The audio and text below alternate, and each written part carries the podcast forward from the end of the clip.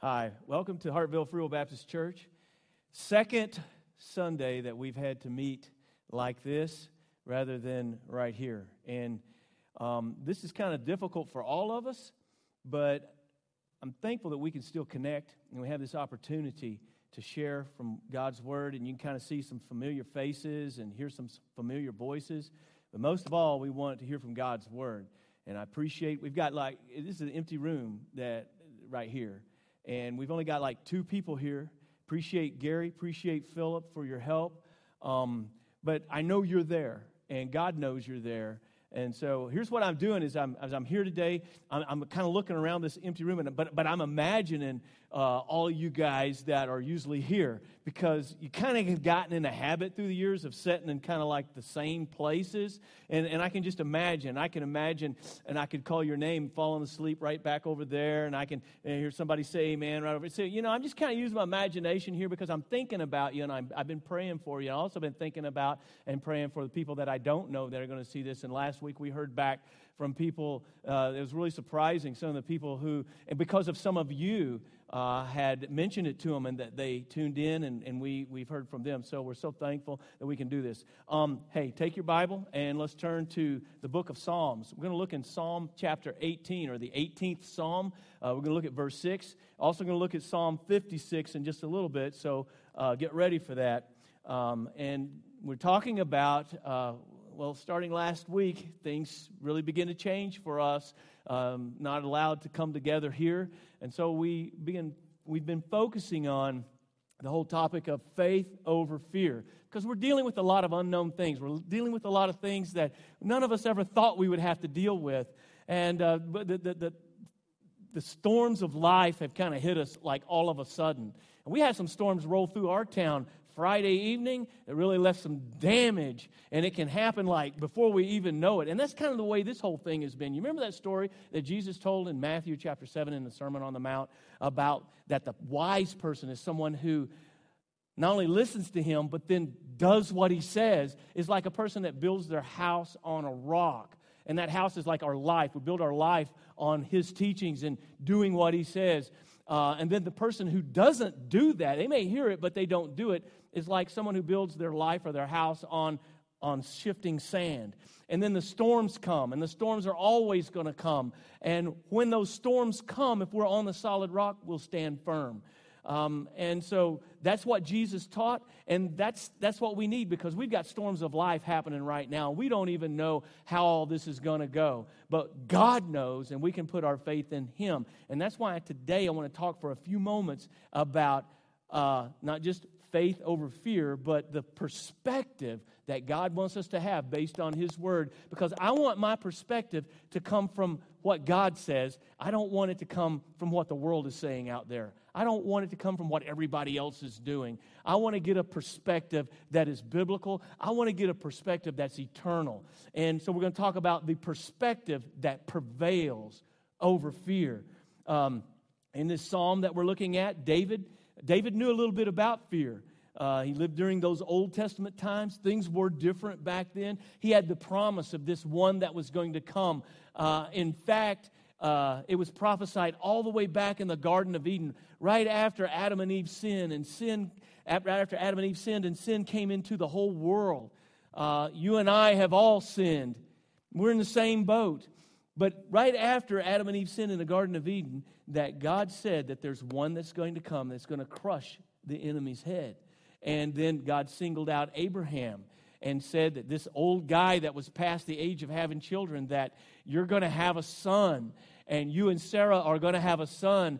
And he said, through you and through your seed, all nations of the world are going to be blessed. And it was connected to that son, Isaac, that was going to be born.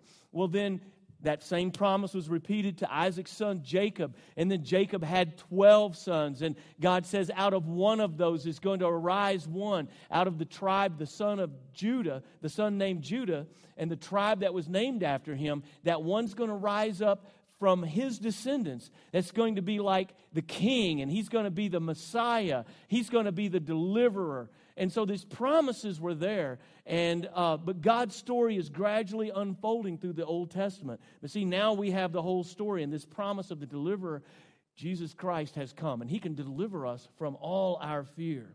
Now, back to David.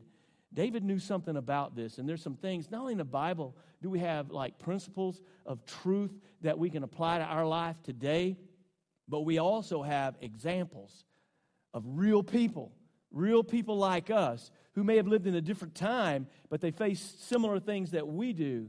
And we have an example of watching them and how they dealt with it. David is a good example of that. And in this psalm, in Psalm 18, verse 6, David is worshiping the Lord. He's worshiping God and he's writing it down as he recounts the many ways that God has delivered him as he faced all kinds of stuff. I mean, David faced all kinds of fear. David faced isolation. I'm telling you, isolation is being a, is a little difficult uh, for me. I, I really miss uh, seeing everybody and and and just being around all of you. Uh, but David knew something about isolation, and he also faced what seemed like certain death many times at the hands of his enemies. And um, the background of, of a lot of, of this psalm is recorded in 2 Samuel chapter 22. It talks about toward the end, David looks back and he's recounting all the ways that God delivered him in these situations. And here's what he says He says in verse 6 of Psalm 18, In my distress, anybody got any distress? He says, In my distress, I called upon the Lord and cried out to my God, and he heard my voice from his temple and my cry came before him, even to his ears. In my distress, what did I do? I panicked, hoarded toilet paper. No, he cried out to our God. Uh, that word distress is pretty interesting because practically all English translations of the Bible, both ancient and more modern ones, render this word exactly the same distress. It's a word, you know, there's not a lot of words that through the centuries haven't changed in their meanings quite a bit. This is one word that really hasn't so much. Uh, David was in deep distress, in my distress. Now, distress, according to our dictionary, indicates extreme anxiety, sorrow, or pain. And as I said, it's a very old English word uh, that has come down to us and hasn't really changed in meaning. And I, I believe every word of this book's inspired. And so I want to know those words and I want to look at those words. And the word translated here is translated very well distress. And the Old English goes back before the English language is even coming into being. It comes from the Old French, which was based on a Latin word that means to be stretched. It's like we're being pulled apart. We're distressed and all kinds of problems and sorrow and anxiety and pain. And maybe we've had a little distress lately. I mean, not just here, but all across our country, all across the world, there's a lot of distress. Mm, we just have seen things that we never thought we would see. Uh, things have shut down that I never thought a few months ago could shut down. I never thought I would be in an empty room and sharing the Word of God that you'll watch digitally. I never thought that. So we have so many things that are happening, and there's so many questions that we could have. Uh, and so fear is something that's really playing on a lot of people. A lot of this is fueled by gossip and rumors, and, and there's all kinds of theories and conspiracy theories, and then you've got the media. But I need something that's true, solid rock that I can build my life on. I'm glad I've got that in the Word of God. So the distress, like what David even was talking about, it brings with it that distress. And he said, I've been in distress. All right? So he's been there. And that distress brings all kinds of fear. And you know what fear does? Fear paralyzes us. You've seen somebody that's like frozen in fear, they just can't move? That's what it does. It paralyzes us. Faith is what sets us free. But when I say faith sets us free and faith over fear, it depends on what your faith is in. Let me give you an example. You could put your faith in me to pilot an airplane. Say, if we are on an airplane and something happened to the pilot, and you said, Hey, I trust you, I have faith in you, get up there and land this thing. I'm, I'm pretty sure you wouldn't like the outcome, and neither would I, of what might happen. Uh, so, faith is only as good as its object, Okay? So that's what he's talking about here. That's why he makes it clear that he's calling on the Lord. His faith was in the Lord. Another psalm that we're going to look at in just a moment in Psalm 56, verse 3 and 4, David said this. Psalm 56, 3 and 4. He says, Whenever I am afraid, he says, whenever, not if, or maybe I'll be afraid, but he says, when I am afraid. He's been there. When I am afraid, I will trust in you. In God, I will praise his word. In God, I have put my trust. I will not fear. What can flesh do to me? Did you notice one of the first things that David did there in that verse was he admitted that he gets afraid sometimes. Now I'm thinking, wait a minute. Now, this is the guy writing this. This is the guy that, as a young man, dropped a giant with just like a sling and a stone. I mean, I mean, if this guy that also killed a lion and a bear, uh, if this guy has times that he's afraid, now I want to tell you that you and me, we're going to sure enough be afraid at times. But David said, not if, but when I'm afraid. And then he shares the perspective that caused him to prevail over that fear. He says that he called on the Lord. He trusted in the Lord and he trusted in his word.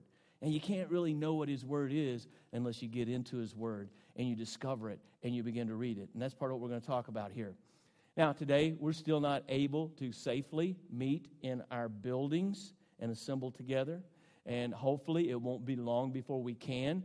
Uh, but uh, I hope everyone's using common sense out there and just being smart. We know God's let us discover how these things work and how we can stop it and uh, slow this, uh, this disease down.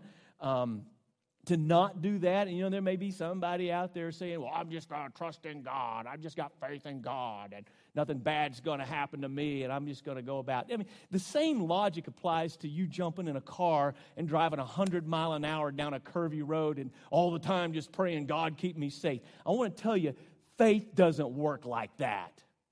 God gave us some common sense and and, and, and also, he told us that we're to listen to and obey those who have the rule over us. And they seem to know what they're talking about. So I hope that you're being smart. I hope that you're, you're, you're doing the things that you need to do. But things in our world have changed. Um, and we talked about that some last time, but how it happened all of a sudden. Life's not nearly as stable uh, and, and as safe as we, we thought it was. And it's not just here in the U.S., as I mentioned, it's the whole world. Been plunged into something that's far worse and has happened faster than any of us thought would. But I also believe, as you probably do too, that this is also not just something that happened, but it's a wake up call from God.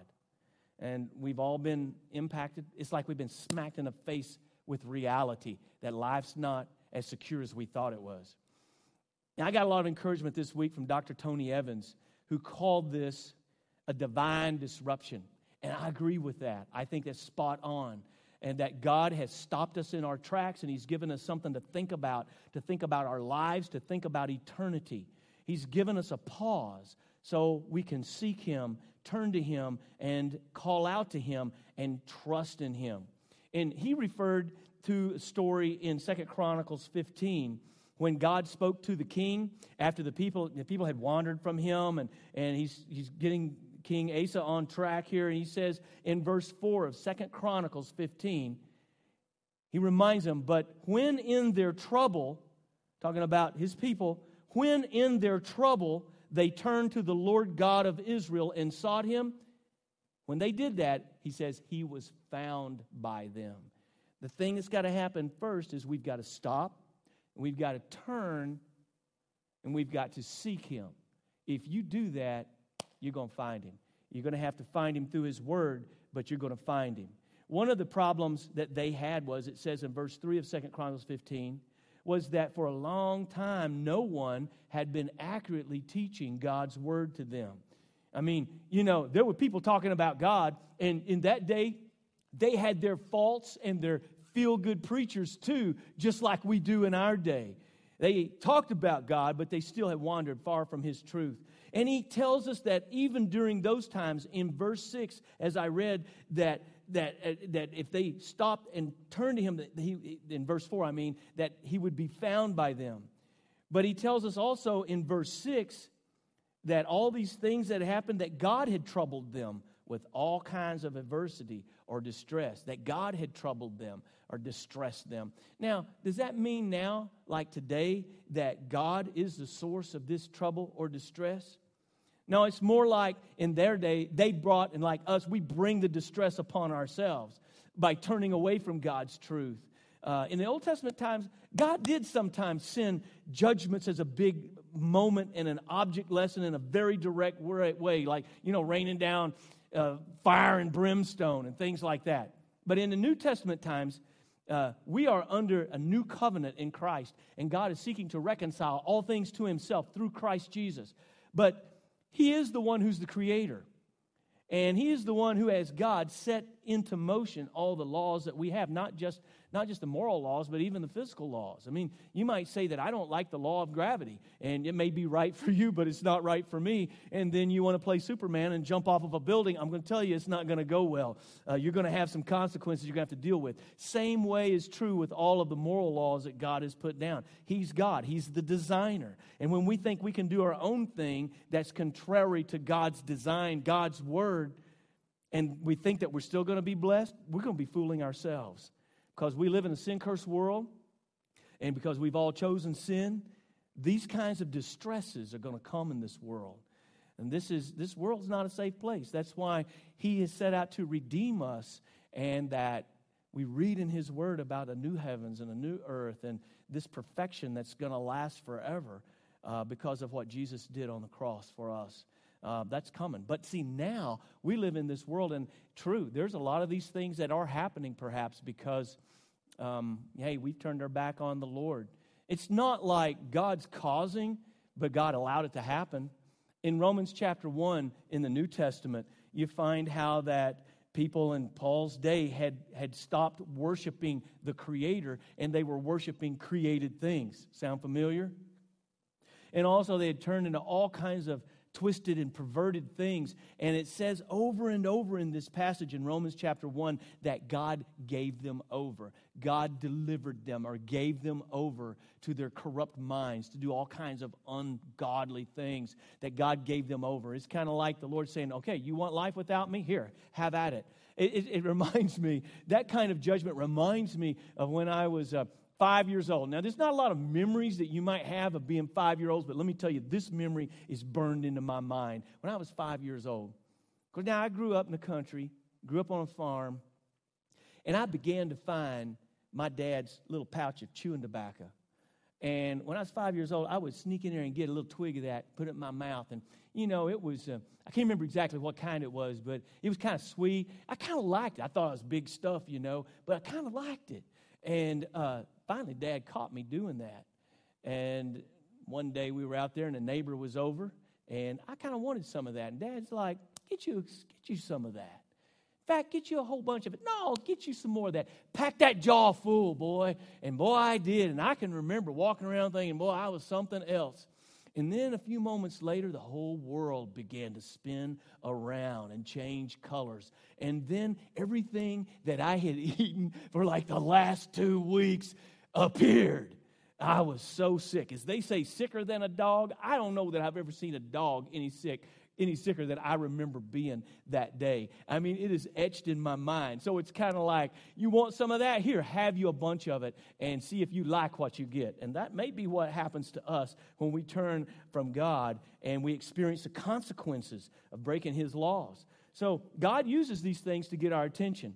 And so even though he's not the source of it, I do believe he's using this to stop us in our tracks, to cause us to look within and then look to him. So let me ask you a question.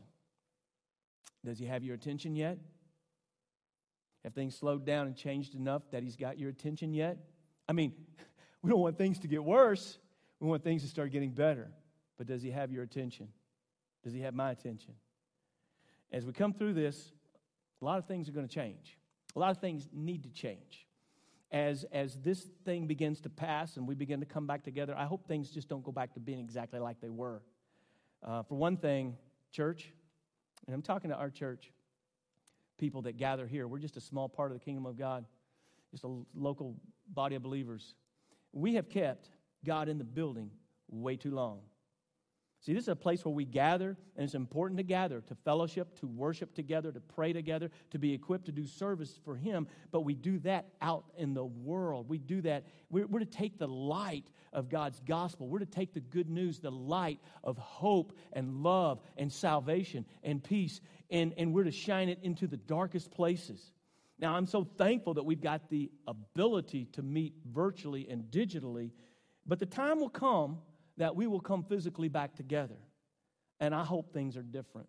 I hope things are different and, and, we can learn all the things that God is trying to show us. Which, by the way, this whole social distancing thing, I said it's difficult, but I wish, I wish they wouldn't use that phrase, social distancing.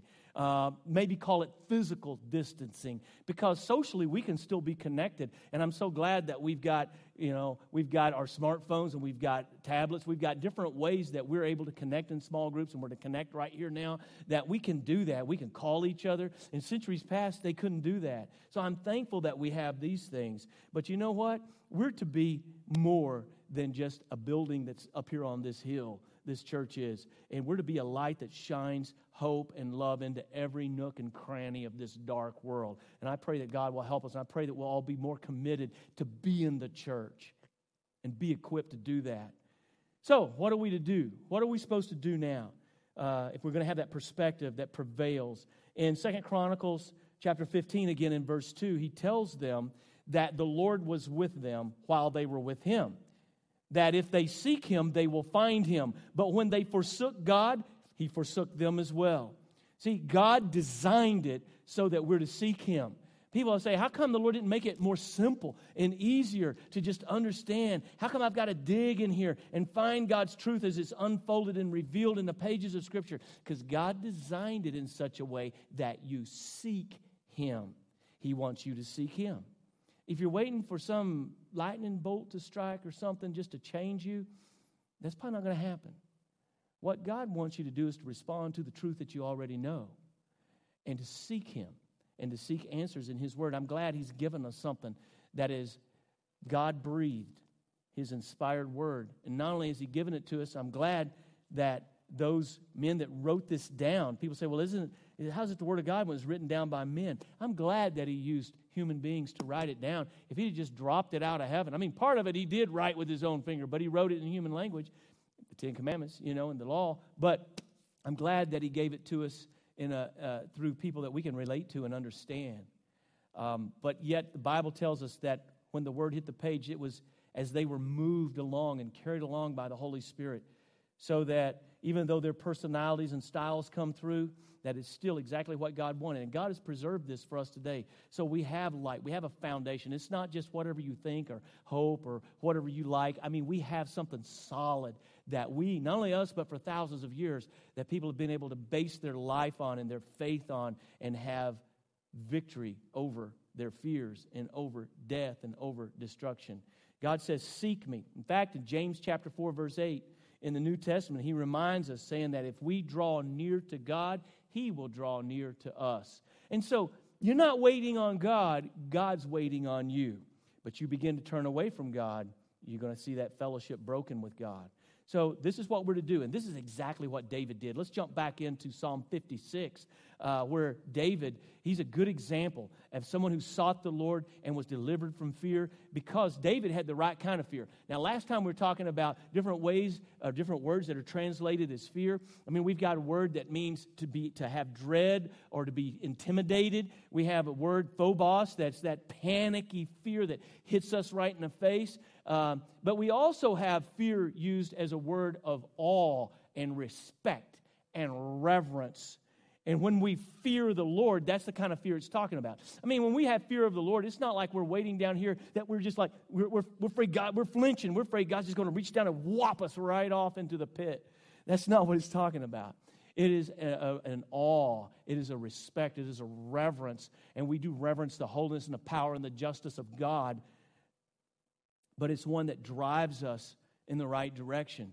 And if you have the right kind of fear, the fear of God, it'll deliver you from all the other kinds of fear. And that's what David had. the Lord had sent Samuel to anoint him as king when he was just a boy, just a young guy. I mean, everybody was shocked. They wouldn't have thought it would be him. When he anointed him, that means to literally rub oil, poured oil on him. And it was a symbolic thing of the presence of God was on him. He was singled out by God, and this act was performed on him to show that. And, and, and, and so he was anointed. He, he was chosen out by Samuel from God to be the king. Well, it didn't happen all at once, it didn't happen for a long time. You know the story if you've studied. I mean, the, I mean, I'm telling you, the Bible is not boring. You might be boring, but the Bible is not. You got all these stories of David and, Goliath, and then and then Saul begins to get the idea of what what God was doing, and, and, and Saul's heart turns against God, and then he decides, you know, maybe I should like kill David. And so uh, he made it his life mission, Saul did, to kill David. So, how's that sound to you? Like you're chosen by God, but then the Lord just doesn't open the door and let you waltz in there to be king and do what you got to do. You go through this whole period of time where the most powerful man in the nation, the king Saul, wants you dead. David had to flee for his life. And this psalm, Psalm 56, was one of the psalms that he actually wrote during that time. He was fleeing for his life and hiding from Saul. And in 1 Samuel 21, it's recorded where he flees from Saul to Ahimelech the priest. Then after that, he goes to a town called Gath, where he's hiding out. And he's kind of, you know, isolated from his family and things like that. He's hiding out. Someone recognizes him. And if you read that story, David actually had to fake being insane to get out of there and to escape. So he's got Saul wanting, he's after him, wanting to kill him. And you've also have danger from the king of Gath who might want to kill him. I think David knew something about fear. So just imagine that for a minute. Every force in your country is out scouring the land for you. They're interrogating your friends and your family, and they're hot on your trail. You can't go to any public places. You're always looking over your shoulder. And, and, and, and, and I'm sure he couldn't even go into town to buy his toilet paper. So David was in isolation. I mean, welcome to the nightmare that was the reality of David's life. So, how did he deal with it? In verse 3 of Psalm 56, it says, He says this, when, I read it earlier, whenever I am afraid, I will trust in you. He called it like it was. He admits he has fear, but he makes a conscious decision. It's his decision of his own will to walk by faith and to trust in the Lord, to call on the Lord. Verse 4, he says, He will trust in the Lord whose word or promises I praise. His walk of faith was based on the word, the promises of God. It wasn't just some leap in the dark, it was based on something solid. Faith is the substance. There's substance, there's evidence. Faith is Hebrews 11, 1 says, the substance of things hoped for, the evidence of things not seen. So David says, I make the choice to trust in you. I believe in your word, uh, God, and because of you, I choose not to be paralyzed by my fear. So when you get your focus on the fear, your vision gets all distorted, and the fear begins to look bigger, maybe, than it actually is. David chose to focus on the Lord. And when he did that, that giant didn't even look as big as an ant in the eyes of David compared to his God. So don't let the enemy hand you the binoculars of fear that just magnifies everything. Start looking through the lens of faith. And what David does in this psalm is he carries that whole thought, you know, like, well, what if? I don't know about you, but sometimes the what ifs, and I hear that a lot right now. What if this? What if that? What if? What if we run out of this? What if this happens? You can what if yourself until you go crazy. David goes ahead and just, well, let's carry it out. The what if becomes a that would mean what? In verse 4 is what if? Then he says, What can flesh or mortals do to me? And he reflects on God's care and his promises in verses 8 through 11 of Psalm 56. And then he asks the question again in verse 11 of Psalm 56. He says, In God I have put my trust. I will not be afraid. He makes a decision. And he asks the question again What can man do to me? What's the worst they could do? What ifs? Well, they could kill him. That's what they were trying to do. Or even worse than that, they could capture him, torture him, and then kill him. And he knew that. That sounds pretty horrible, doesn't it? So, how was David able to overcome his fears and say, What can they really do to me? when he knew what they could do to him? Well, he shifted his thoughts that were fueled by fear from what is temporary and he and an earthly point of view and he focused on an eternal perspective kind of reminds me of what jesus said in matthew chapter 10 verse 28 jesus said do not fear those who kill the body but cannot kill the soul. But rather he said fear him god who is able to destroy both soul and body in hell. And by stepping back and viewing from a more comprehensive perspective, he could say, even if my worst what if were to come to pass, I still choose to trust God because no one can destroy my soul.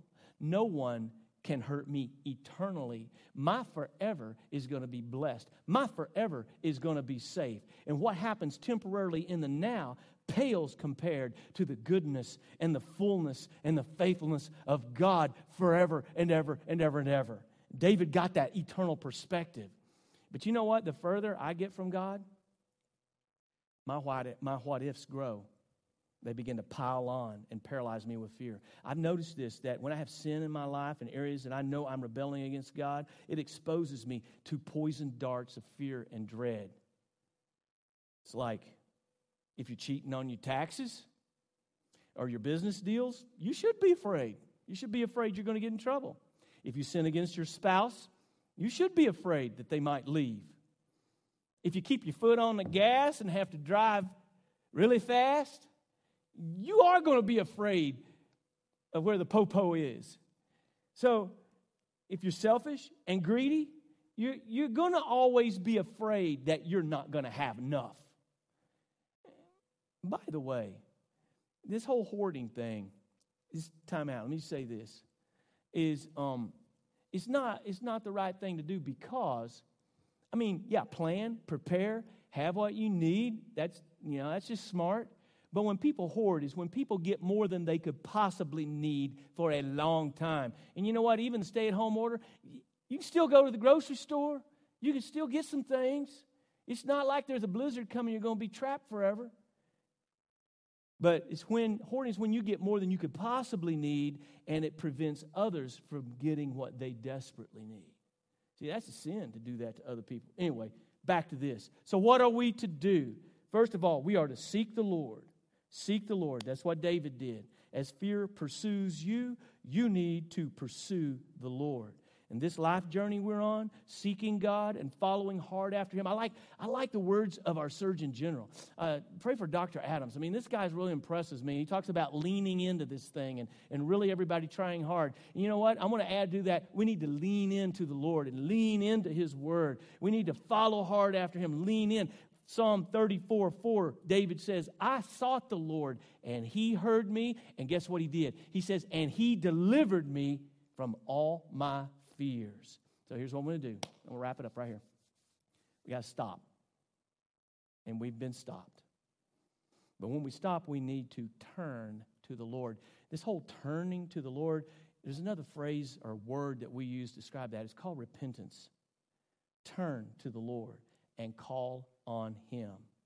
And then trust in Him. That's faith. When you do that, you're going to be delivered by Him. Pray with me. Father, help us to take this example and these few words from your scriptures and, Lord, help us to apply them to our life so that we get an eternal perspective based on your word that delivers us from the fear. And Lord, we know that you will prevail. And we know that even in the midst of tough times, you're going to do amazing things in our lives and even in this world. To you be glory forever, Lord. Help us to seek you. In Jesus' name, amen.